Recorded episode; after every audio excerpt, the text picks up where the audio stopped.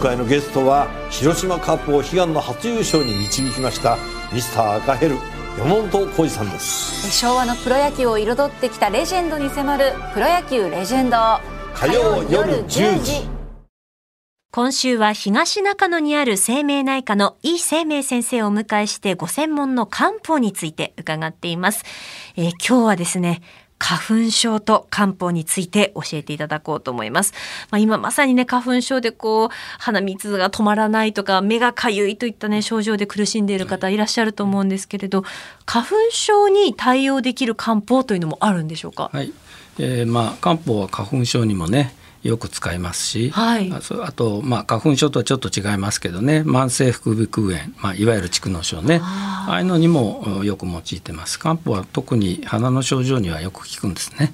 はい。うん今まさにねそんな真っ最中ですけれどもその漢方としては、花粉が飛んでいる時期と、はい。あと飛んでいない時期、ええ。どちらをこう対象としてますか、はい、あの両方に対応するのが一番いい治療法だというふうに考えられていてね、はい。えーまあ、花粉が飛んでいる時はその症状を抑えるための漢方を使うと。で花粉が飛んでない時期にはね、えー元来こうある体質のあの歪みといいますかね偏りといいますかね、そういったものをお改善すると、えーいいと。その二段構えでいくというふうに、えー考えております。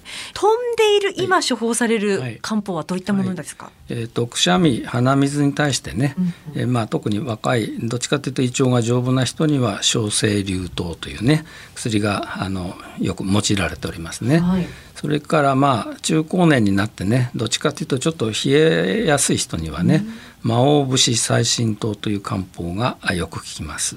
でこの2つの薬にはね魔王という生薬を含んでるんですね。はいですからまあどちらかというと胃腸の強い人向けなんですね。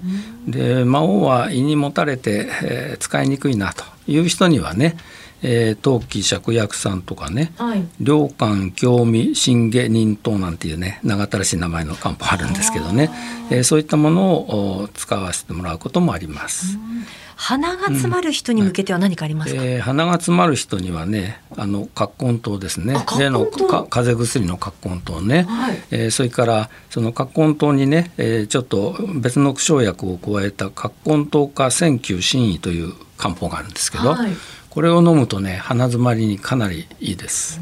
よくあの風邪をひくと葛根湯って聞いてね、あの飲む方も多いかなと思うんですけど、はいはいそもそも葛根湯ってどういう役割を持ってるんですか、葛根湯っていうのはね、あのもともと体を温めて、えーそれとともにその首筋とかね肩のこりを取りつつ、えー汗をかかせてそれで熱を下げ体を楽にしようという漢方なんですね。うん、ただそれがねあの鼻詰まりにもよく効くんです。そうなんですね、じゃあその花粉が飛んでいない時はい。はいはい。期に処方される漢方を教えていただけますか、はい。はい。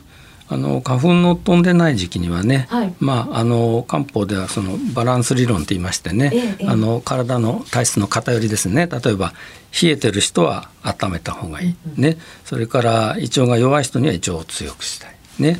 あるいは生理不順とかむくみがあればねそれをあの治す薬を使うと。そういうことで体質を改善されると翌年にはね花粉症の症状が軽くなるだろうと。まあそう考えております。よくあの花粉症の薬って眠くならないということを歌っていたりもしますけれど、漢方っていかがですか、あのね、まあ、あの西洋薬でよく使う抗ヒスタミン薬ね鼻水とかくしゃみにはとてもよく効くんですけど一方で眠くなりやすいものも多いですよね。で漢方はね眠くなる薬は一つもありません。あそうなんですか？眠くならないばかりかね。特に魔王の入ったあの薬はねかえって覚醒作用があるんですよ。うんだから朝一服ね飲むとまず目が覚める。で具合が良くなると言って朝もう起き抜けに漢方を飲む人方いっぱいいます。